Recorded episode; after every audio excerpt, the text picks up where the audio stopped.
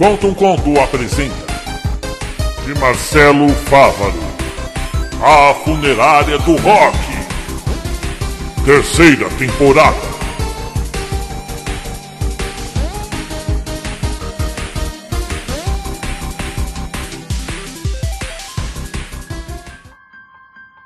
No último capítulo, Urubu, Led e Catarina encontraram um amigo que não viam há muito tempo, Gurgel, que trouxe notícias do carro que havia sido roubado 20 anos antes.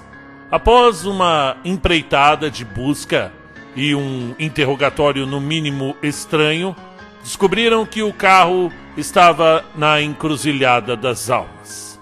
Fique agora com o capítulo 8 Mas nem fudendo eu vou para a encruzilhada agora, exclamei enquanto voltávamos para o centro da cidade no carro do Gurgel. Urubu ia ao seu lado. Atrás vinha a Catarina, o Água de Salsicha já com a mochila pronta e eu. Eu não posso, eu estou esperando o telefonema. Você não tem celular? Perguntou Catarina, mexendo exaustivamente no aparelho dela. Eu tenho, é claro que eu tenho, mas eu não sei usar direito. Eu não me ligo muito nessas paradas. É, imagine se o paulistano me liga e eu tô passeando em Minas. Passeando? Passeando, Led? Você acha mesmo que buscar o Caronte Negro é passeio? Gurgel, para o carro. Isso, para ali naquele posto. Tchau, Led. Caralho, Urubu, de novo. Não precisamos de você, seu pela saco. Mas que merda. Tá, pode parar, Gurgel, deixa. Eu vou a pé, foda-se. Levei 40 minutos para chegar em casa. O apartamento estava vazio. Pelo jeito, a Nicole e o King ainda não tinham voltado de seu passeio pelo centro. O apartamento estava vazio. Pelo jeito, a Nicole e o King ainda não tinham voltado do passeio na galeria do rock. Estava no banho quando o telefone tocou. Tive de sair todo molhado para atender. Era o paulistano. Leandro! Led! Cara, que bom que você atendeu! É o Domênico Rosa! Amigo do céu! Tô tentando te ligar desde o meio-dia! É, tem como dar um pulo aqui na redação para um bate-papo comigo e com alguns colegas? Desliguei eufórico e ao mesmo tempo em pânico. Calma, Leandro, calma. Você não vai estragar tudo dessa vez. Tudo vai dar certo. Você vai conseguir. É, é claro que não vai. Você não vai conseguir. É sempre assim. As coisas parecem que vão para frente, mas chega na hora H e tudo dá errado. Minha vida parece um eterno pisar na merda e escorregar nela. Eu sempre deixo a oportunidade escapar. Dei um pulo quando o telefone tocou de novo. Jesus Cristo, e agora? Oi, Led. Catarina? É você? Of course, honey. Você tá bem? Eu tô em pânico aqui. Mas tá, tá tudo bem, o que, que houve? O urubu te expulsou do carro também? Não, ele não é louco. Decidiram partir para a encruzilhada amanhã mesmo. Me deixaram aqui no centro para eu comprar algumas coisas para a viagem. Diz que lá é um gelo. Ah, pode contar que sim. Mas por que, que você tá me ligando? Bom, eu fiquei mal de ver você descendo do carro daquele jeito. Eu queria, sei lá, poder ajudar em alguma coisa. Você ajudou a encontrar meu irmão. Eu não preciso de ajuda. Ah, aliás, eu tenho uma entrevista de emprego agora e. Espera aí. Você vai desse jeito que eu te vi numa entrevista de emprego? E qual é o problema? Não, não, não sai daí, Led. Fica aí e me passe seu endereço. Vinte minutos depois, a irmã estranha do meu amigo estava parada, no meio da minha sala, olhando para mim como quem olha para um quarto bagunçado de adolescente. Catarina tinha o rosto de menina, apesar de seus 30 anos. Cabelos muito cheios e negros, rosto redondinho e corpo cheio de curvas. Não fazia o estilo de beleza comercial, mas era bela. Não era magra, mas estaria mais pra gordinha gostosa, com aquelas pernas grossas e a bunda grande. Gostava de usar camisetas geeks, pelo que eu percebi, que ia numa variedade de estampas do Harry Potter ao Star Wars. Mas naquele momento tudo o que eu via era uma dessas garotas que se encontram nas filas do cinema quando é filme de super-herói. Ficamos assim por uns cinco minutos nos olhando. Eu julgando sua blusinha com estampa do Bon Jovi e ela olhando com nojo pro meu cabelo sem corte definido. E então, disse levantando os braços. Contei-lhe toda a história. Sobre o meu roteiro, a questão financeira, o estresse com meu filho. Resumindo, ou eu consigo que aprovem esse projeto, ou terei de abandonar esse apartamento e procurar outra forma de viver. Hum, disse Catarina caminhando pela sala. E como as coisas chegaram a esse ponto? Eu não sei, menina. Eu simplesmente não sei. Disse desolado, deixando-me cair no sofá. Foi uma sucessão de pessoas que não acreditaram em mim, talvez? E você? O que fez para que isso mudasse? Você acreditou em você? Ah, sei lá, as coisas teriam sido diferentes se. Se. Deixa pra lá, Catarina. O que passou, passou. Ainda pensa nela? Só de vez em quando. Respondi mentindo. Acha que se tivesse ficado com ela teria sido diferente? Eu não sei, quem é que vai saber? Mas de uma coisa eu sei. Ela acreditava em mim. Ela confiava. E talvez tenha sido a única. Catarina me observava em um misto de pena e consternação. Era notório o seu desconcerto. Pode rir, moça. Eu riria. Espere um pouco. Você tem uma tesoura? Vai me matar aqui no meio da sala? Não. Eu vou cortar o seu cabelo. E trate de tirar essa camiseta. Por quê? É a minha camiseta preferida. Desde quando? De 92? Dá um tempo, né? E tem mais. Essa frase em inglês diz: Eu sou um idiota. Tem alguma camisa? Só se for do Giovanni. Em 40 minutos eu estava de barba feita, com o cabelo cortado, de sapato e camisa. Eu tô parecendo um daqueles mauricinhos de condomínio, disse olhando no espelho. Preferia uma camiseta de rock. Até que você não fica tão acabado quando faz a barba e arruma direito esse cabelo. De fato, eu não me via daquele jeito tinha muito tempo. Talvez fosse a hora de me cuidar um pouquinho, o mínimo talvez. Não podemos deixar o rapaz do paulistano esperando, ela disse tocando em meu braço. Você vai comigo? É claro que eu vou.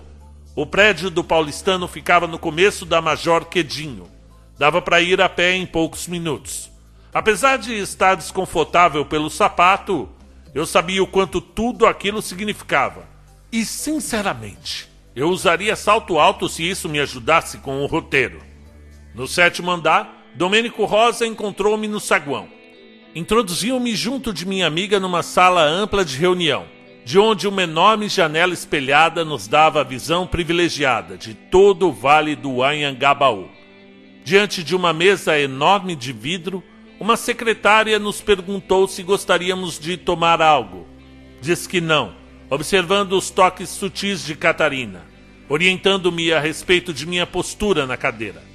Ficamos em silêncio até que Domênico voltasse de sua sala com o roteiro nas mãos.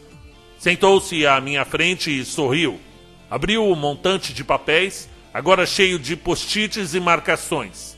Fiquei feliz ele tinha lido. Por outro lado, fiquei em pânico. O que teria achado? Sua expressão era indefinida. Por um momento me arrependi de ter levado a Catarina comigo. Não queria passar vergonha na frente dela. De toda forma, já estava feito. Era hora de enfrentar a crítica de um dos maiores editores do mercado. Sabe de uma coisa, Leandro? Começou até que enfim, ainda olhando para as páginas. A sua história, é, ela é politicamente incorreta. É, sua escrita é agressiva. Você transita entre o grotesco, o, o sombrio e o diáfano. E tem passagens chulas e personagens famigerados, verdadeiros clichês. Droga, eu não sabia o que era diáfano, mas chulo eu sabia. Parafraseei o Bentinho em pensamento. Não bastava um recado dizendo que meu texto era horrível. Ele tinha que me chamar naquele escritório chique para me mostrar tudo o que eu poderia ter. Mas não tinha porque eu era burro. Entretanto, Ainda não contente, ele continuou. O seu texto mostra o lado trash dos anos 80. É, é marginal, é sujo. Levantei-me num ímpeto, disposto a brigar com aquele sujeito. Não iria tolerar toda aquela ofensa, não só a mim, mas a minha história de vida, aos meus amigos, à minha família funerária. Mas, ao que parece, sua excitação o fez levantar também. E Catarina, aproveitando o embalo, também se pôs em pé. É isso, Leandro, é isso, exultou. É tudo o que os gringos querem. Esse texto é genial. O quê? É isso que você está ouvindo? O, que é essa história, cara? Quem são esses jovens? É essa relação do King com, com esse. Qual é o mesmo nome dele? É Caetano o nome dele. Isso! Continuou folheando as páginas. Caetano! Cara, que relação bonita! E o caruma com o velho índio? Aconteceu mesmo? Ele diz que sim. E o urubu? Quem, pelo amor de Deus, é esse tal de urubu? É um chato desgraçado que toda hora me coloca para fora do carro. Resmunguei com rancor. Cara, é isso aí, é isso aí. Eu li tudo isso ontem e confesso, eu não consegui dormir à noite. Essa história tem que ser gravada, tem que virar uma série. E como isso vai funcionar? Perguntou Catarina, interferindo na euforia do sujeito. Este a olhou como se percebesse sua presença na sala somente naquele instante. Tratei de desfazer a dúvida. Essa é Catarina, a minha gente. Para quem até esses dias estava parando editores no meio da rua, pelo jeito você evoluiu em suas estratégias, seu Leandro. Mas faz bem, faz bem. A, a, turma de investidores está chegando ao prédio em menos de 20 minutos. É, precisamos bolar uma estratégia e sua gente vai nos ajudar. É, eles fazem parte de um estúdio americano. Querem implantar uma nova forma de se criar conteúdos de filmes, séries e documentários. Eles acreditam que o futuro de toda essa engrenagem será online. Estão chamando de streaming. Você tem certeza? Quem nesse mundo vai pagar para ver filmes na internet? Tem tudo de graça na televisão? Perguntei, deixando meu corpo cair na cadeira. Parece que muita gente, Led. Parece que muita gente. Continuou Domênico exultante. E a estratégia deles é no mínimo arrojada. Eles querem investir em séries estrangeiras, com projetos de todos os continentes. Procuram algo que mostre a juventude da América Latina.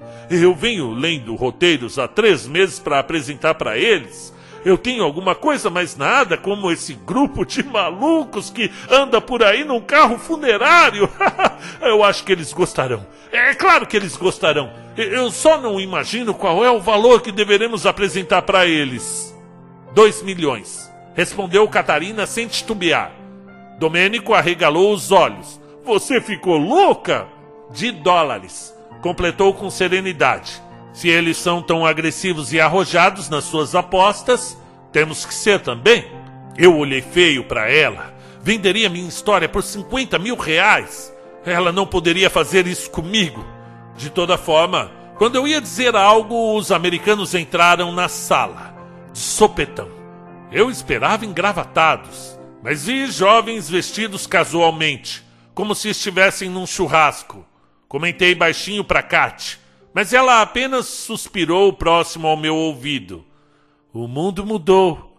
Hoje os empresários se vestem como surfistas. E então por que você me fez cortar o cabelo e pôr sapatos? Porque você não é um empresário. Agora fica quieto. Enquanto os jovens sorriam e falavam em inglês, pouco eu entendia. Catarina acompanhava com a cabeça. Fez algumas anotações e ao final respondeu num inglês impecável de uma jovem nerd. Entendemos os anseios dos senhores e consideramos suas conjecturas. E posso garantir, esse é o roteiro que os senhores precisam. Ficaram surpresos com a sinopse e fizeram questionamentos quanto às gírias usadas nas salas. Riram quando a Catarina as traduziu explicando. Ficaram receosos quando minha gente apresentou os valores que exigíamos. Pediram um minuto sozinhos na sala com Domênico. Ficamos em pé no corredor. Olhei aflito para ela. Mas você nem leu o roteiro. Ela sorriu, deu uma piscada e disse: Eu acredito em você. Além do mais, desde adolescente eu ouço você e o meu irmão contando suas histórias sobre a funerária. Eu já sei de cor. Chamaram-nos novamente. O clima silencioso me assustou. Falaram rápido uma porção de frases e eu não entendi. Colocaram as mãos na mesa. O suor descia pelo meu pescoço. Catarina levantou-se junto deles para apertar-lhes as mãos, dizendo: Done deal. O negócio estava fechado. O meu roteiro tinha sido aceito. Eu queria chorar de emoção, mas apenas apertei as mãos jovens deles, se levantaram excitados, comentando muito e repetindo: Victory! Rock Victory! Quando saíram, até Domênico estava radiante. Você tem noção do que isso significa, cara? Você conseguiu! Você conseguiu! Abracei minha amiga e finalmente algumas lágrimas caíram em cima da mesa. A moça do café voltou e perguntou novamente se eu queria algo. Eu quero uma cerveja, porra! Eu preciso de uma cerveja! Mas tem uma coisa, disse Domênico e Catarina confirmou. Eles precisam de um documentário. Não é nada oficial, mas segundo eles é extremamente importante para o diretor tirar as bases para gravar, escolher as locações e principalmente montar o, o casting de atores. Eles precisam ver vocês. Você vai ter que fazer um making com seus amigos, com depoimentos, falas, fotos, tudo. E tem que ser nessa cidade aí onde vocês passaram tudo isso que está no roteiro. É muito importante que todos os seus amigos estejam lá para fazer esse making. Não vai nada para o ar, é apenas um material interno, mas é fundamental. Sem isso não vai rolar os 2 milhões. É, dois não, né? Porque 300 mil fica para o paulistano, mas mesmo assim você ainda terá 1 milhão e 700 para tocar sua vida, sei lá, comprar sua casa, abrir um negócio, fumar tudo de maconha, tanto faz. De fato, com essa grana eu me arrumava. Com certeza eu me arrumava. Mas tinha um problema. Eu teria de convencer meus amigos a gravarem esse making off. Estarmos em encruzilhada não seria difícil, pois a Nicole e o King já estariam lá por conta do castelo, e o Urubu por conta do Caronte Negro. Só faltaria encontrar o Karuma para convencê-lo. Mas o Karuma iria fácil para lá. Ele deve toda a sua carreira à pequena cidade em cima da montanha. O problema é conseguir reuni-los principalmente Nicole e o Urubu.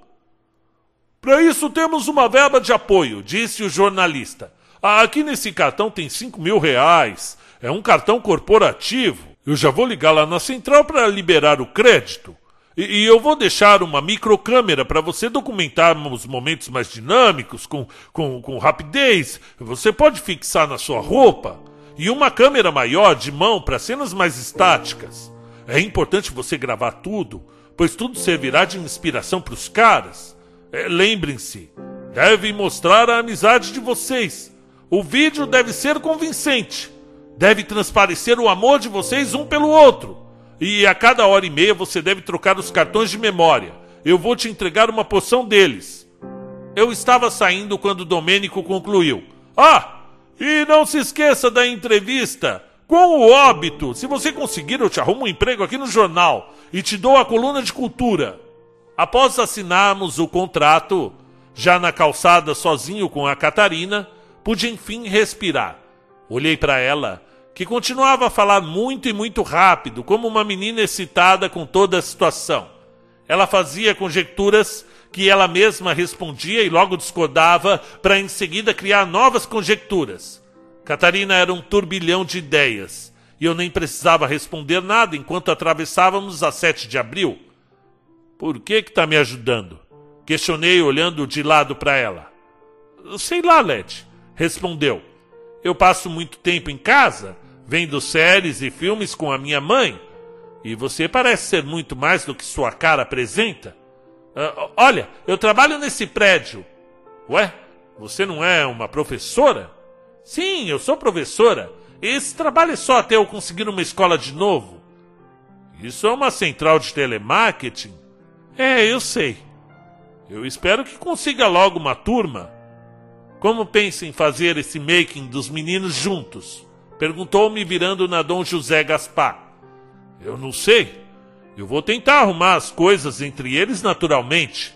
Porque se eles souberem que eu tô tentando juntar a turma apenas para conseguir dinheiro, aí é que eles não vão fazer o vídeo nenhum. Capítulo 9 Karuma Tumã parecia perdido em meio a tantos livros espalhados pela longa mesa de peroba trabalhada. À sua volta, dezenas de fãs disputavam as acotoveladas a atenção do escritor, que tentava de forma simpática, com seu olhar enigmático, autografar o maior número de unidades possíveis. Era um trabalho penoso até para se ver.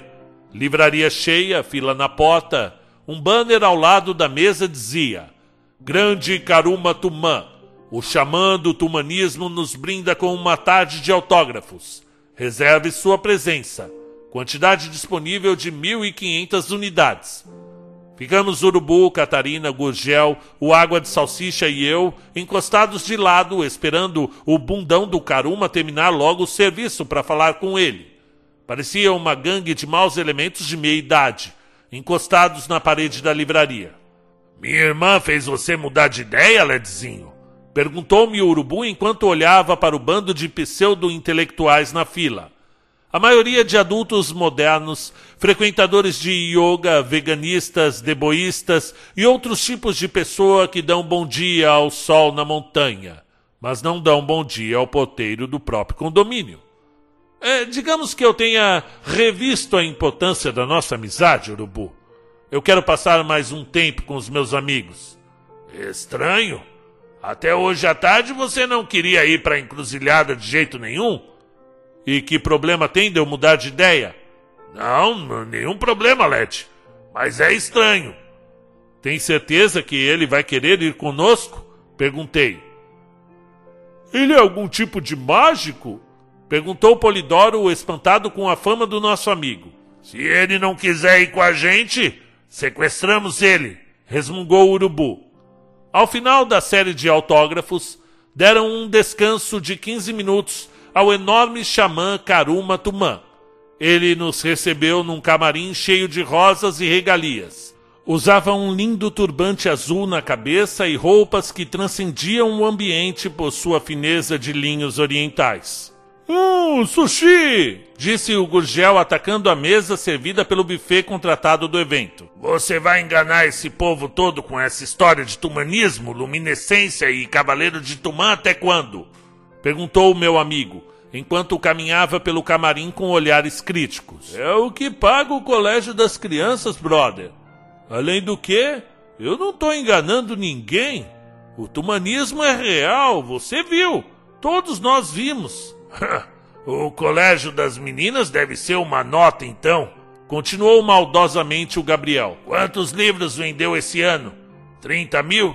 40 mil? Brother, eu vendi 400 mil livros esse ano, Gabriel. Só no Brasil. E não vou entrar de novo nessa provocação sua, disse Karuma tentando deixar o seu corpo desabar na poltrona massageadora, trazida especialmente para a celebridade editorial. Você virou um playboyzinho, isso sim, resmungou o moicano, continuando com sua provocação. E você? provocou o Karuma de volta. Parou de agredir artistas de rua? Ah, aquele palhaço ia atacar a gente, pô! E se ele tivesse armado? Era só um palhaço de rua com malabares, brother. Mas eles estavam pegando fogo, você não viu? E precisava tomar os malabares e tacar na cabeça dele? Ah, é aquela peruca colorida pegando fogo. Bom, é, mas eu já paguei os prejuízos materiais e morais. É, fora aquelas cestas básicas para a comunidade. Karuma levantou-se, veio até mim, colocou as duas mãos no meu rosto como se fosse um pai olhando para um filho. Sorriu e disse: E você, Leandro? Como está? Vai se fuder, caramba. Tá parecendo um padre me benzendo? Porra, sai desse personagem, caralho. A gente tava puto com o nosso amigo escritor. Quando a fama veio, e veio de repente e de forma avassaladora, ele simplesmente sumiu por três anos. Apareceu na vila numa Páscoa, dentro de uma limusine, todo cheio de colares e correntes douradas. Parecia um daqueles vigaristas místicos. Tratava todo mundo como inferior, como se fosse alguém que precisasse encontrar a sabedoria eterna, como se precisassem conhecer a verdade e somente ele fosse o portador do sentido da vida. Vejo que está melhor. Continuou sorrindo para mim com aquela placidez de líder espiritual. Cortou os cabelos, está bem vestido. Sinto que encontrou sua fé. Meu, pau, eu não quero papo com você, não, viu? Tossiu a Catarina mostrando-me a microcâmera. Tudo tem seu tempo afirmou sem graça, olhando para Catarina enquanto tomava seu chá de ervas da montanha. Avisa essa cambada que você não vai voltar. A gente precisa sair daqui amanhã cedo. Você precisa avisar a Cindy que vai viajar com a gente. Como é que é? Imagina, brother. Eu tenho compromissos durante o fim de semana inteiro aqui em São Paulo. E segunda eu pego o jatinho para Recife. E de lá o avião para Amsterdã? Ah, bom. A gente fuma maconha em Amsterdã em outra ocasião. Agora a gente precisa de você, Caruma. Vamos para a Encruzilhada das Almas resgatar o Caronte Negro. E depois ir espera ao. Aí, espera aí. Deixa eu ver se eu entendi. Vocês estão indo para onde mesmo? É Encruzilhada das Almas, respondeu Polidoro. É a cidade onde o meu avô mora e. Eu ouvi bem o que eles disseram, rapaz. Eu não sou surdo. Eu só quero entender. Quantos anos vocês acham que? Por, por acaso se consideram ainda adolescentes? Disse pela primeira vez, alterando sua monótona voz. Por acaso lembram o que passamos naquele lugar ou querem apenas tirar um sarro da cidade, da nossa história e principalmente da minha cara. Olha para você, Gabriel, com essas roupas de combatente do apocalipse, jaqueta camuflada, moicano cinza. E você, Leandro? Parou em que ano? 88, 89? Caras, o tempo passou. Acabou, brother. Nada será como antes. Nunca mais teremos de novo aquela sensação da primeira vez. Tem coisas que ficam melhor na nossa memória.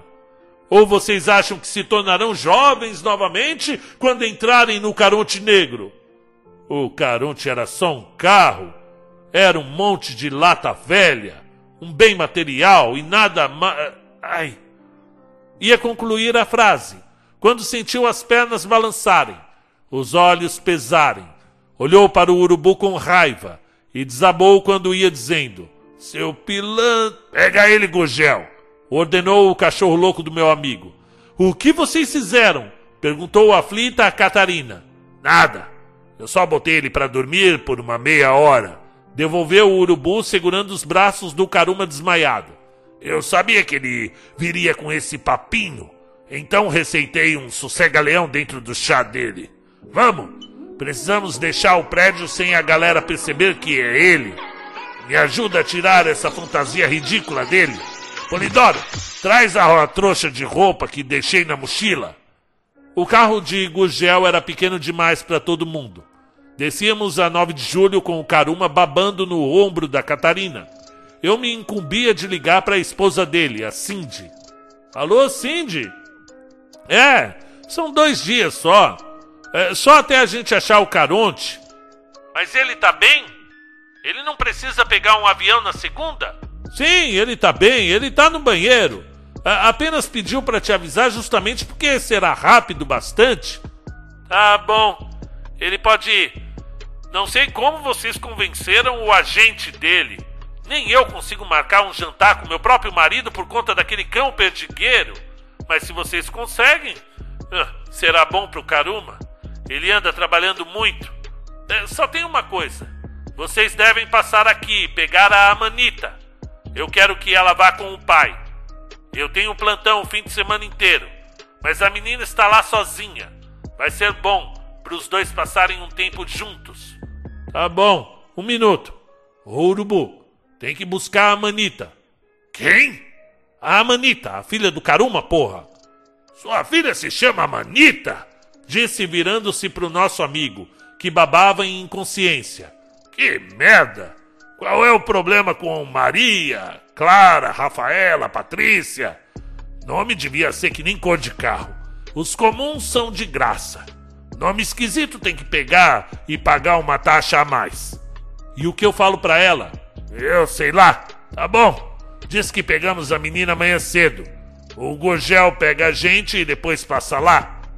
E quem disse que eu posso ir pra encruzilhada? Perguntou o Gurgel dirigindo.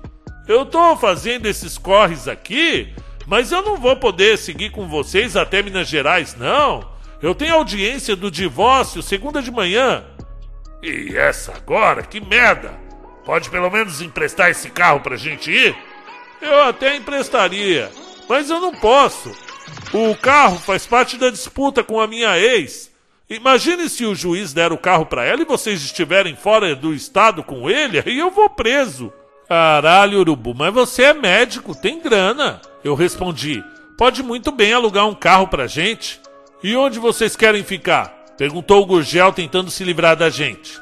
Eu pode me deixar aqui mesmo no centro. Onde o Caruma vai dormir quando acordar? Deixa ele comigo. A gente vai pra vila. Amanhã nos falamos. Urubu, perguntei tentando entender como iria ser a situação. E a Nicole, cara? Você fugiu do assunto o dia todo. A Nicole que atravesse a rua quando me vê. Capítulo 10 Tive um susto muito grande ao entrar no meu apartamento. De pé, parado no meio da sala, olhando fixamente para algum ponto da estante, estava um rapaz, com uma expressão que me era assustadora, apesar de familiar. Tinha os cabelos raspados, era magro e alto. Olhava com grande interesse a foto que eu guardava da turma, de quando éramos jovens. Pois não? Perguntei cautelosamente, afinal, conhecia todos os amigos do Giovanni e nenhum deles tinha essa banca de moleque perigoso, rosto de delinquente. Led! Uma voz feminina gritou do quarto. Esse é o Calisto, o meu menino. Logo apareceu a Nicole, secando o cabelo. Que dia! Você acredita que o Baratos e Afins ainda existe? A loja de discos na galeria do rock? Perguntei ainda tentando descobrir um enigma no rosto do garoto. É claro que existe. Eu vou para lá toda semana. O Calanca me odeia. Isso! Meu Deus, Led! Me senti com 18 anos de novo. Que lugar incrível é aquela galeria! Eu encostei ali nas grades, olhando para a rua, e passou um filme na minha cabeça. Esse então é o famoso Calisto? Você fala português? Fala português? Habla português? É claro que ele fala, sim. Na verdade, ele não fala muito português, é nem italiano, e, e nem língua nenhuma. Ele não fala muito, Led. Ele é um rapaz, como eu posso dizer, introspectivo, não é, meu amor? Disse dando um beijo no ombro do filho, que permanecia ali parado olhando para a fotografia. King fazia o jantar e Giovanni trabalhava no computador em pleno sábado à noite. Precisamos conversar. Puxei a Nicole para o quarto. Fechei a porta e continuei. Você precisa falar com o urubu. E por que eu faria isso, Led? Depois de tantos anos? São mágoas passadas. Não para ele, respondi francamente. É sempre mais difícil para quem fica. Só ri da cicatriz quem nunca foi ferido. Que merda, Led. Vai começar agora a citar Romeu e Julieta? Você vai ter que pedir desculpas. Mas de jeito nenhum. Afiançou a minha amiga, levantando-se da cama onde havia sentado. Para aquele brucutu? Nunca! É, mas ele está indo para a encruzilhada das almas amanhã também, revelei. Vamos buscar o Caronte Negro, que foi parar lá na cidade. Nicole pareceu bambear as pernas. Ela precisava estar no dia seguinte na cidade das montanhas e para ela, sinceramente, seria um alívio fugir para lá e não dar de cara com o grande amor da sua infância. Como essa nova informação, tudo mudaria. Como ela iria evitar o confronto com o seu passado? Teria coragem de confrontar o urubu? Ainda mais na cidade onde começaram e terminaram o seu namoro. É, era de fato algo que ela tinha grande receio. Ficou pensativa quando ouviu uma frase que me congelou a alma e me fez abrir os olhos para o que eu não conseguia enxergar na sala. Mama! O tio King tá chamando para mangiare. Vamos comer, disse a Nicole se levantando. Não, não, não, peraí, porra, disse segurando seu braço. Que porra é essa, Nicole? O quê? Você sabe que porra é essa? Mama! Veio a voz lá de fora. Isso, caralho! Eu conheceria essa voz em qualquer idioma do mundo? Falei fechando a porta. É claro! Aquela cara de moleque com fome como se tivesse saído da cadeia. Meu Deus, Nicole, puta que pariu, Nicole, caralho! O que você fez? Esse moleque é filho do urubu! Cala a boca, Led! Disse ela sussurrando. Que merda! Não fala alto que ele vai escutar? É claro que não. O Calisto é filho do meu marido falecido. Putz, grelas! E, e ele não sabe que é filho do urubu? Ô, Led, você não escutou dizendo que ele é filho de italiano? Pra cima de mim, Nicole. Você quer mesmo jogar essa conversinha pra cima de mim, caralho? Nicole, putz, o urubu vai ficar uma fera. Ele nunca vai te perdoar, nunca. Tá, tá, tá, eu sei. Eu fiz merda. Eu era uma menina. O Gabriel era cabeça dura, não estava pronto para ser pai. Não queria que ele fosse como o meu pai foi. E então você simplesmente pegou o avião para a Europa e não disse que ele tinha um filho na sua barriga? Fala baixo, que merda! Ama! Já vou, Calisto! Sim, foi isso! Quer que eu diga o quê? Aconteceu! Eu tomei uma decisão. Você precisa contar para ele imediatamente, ordenei. De jeito nenhum. Meu filho me odiaria. E nem imagino o que o Gabriel iria fazer. Ele tem esse direito, protestei. Não tem, não. Se você não contar, eu conto. Lede seu filho da puta. Você decide, Nicole. O urubu passou por coisas que você nem imagina. Ou você conta que ele tem um filho de 20 anos, que é a cara escarrada dele. Ou eu trago o urubu aqui hoje mesmo. Tá, tá bom, tá bom, porra. Seu filho da puta. Você vai fuder com a minha vida. Mas eu conto. Me dá um tempo. Hoje não. Eu vou procurá-lo lá na encruzilhada. Eu vou contar. King entrou no quarto reclamando que o seu famoso macarrão a molho branco estava esfriando. Mas assustou-se com a nossa expressão. E que que foi? Me diz que você não sabia desde o início sobre o menino? Oh, Led, pelo amor de Deus, eu tinha prometido para Nicole. Ela é minha irmã nessa vida, você sabe, Led, eu não podia. King do céu! Você viu tudo o que aconteceu com o urubu? Que tipo de amigo vê o que aconteceu naquele Natal para esquecer? O Natal sombrio. E não fala nada.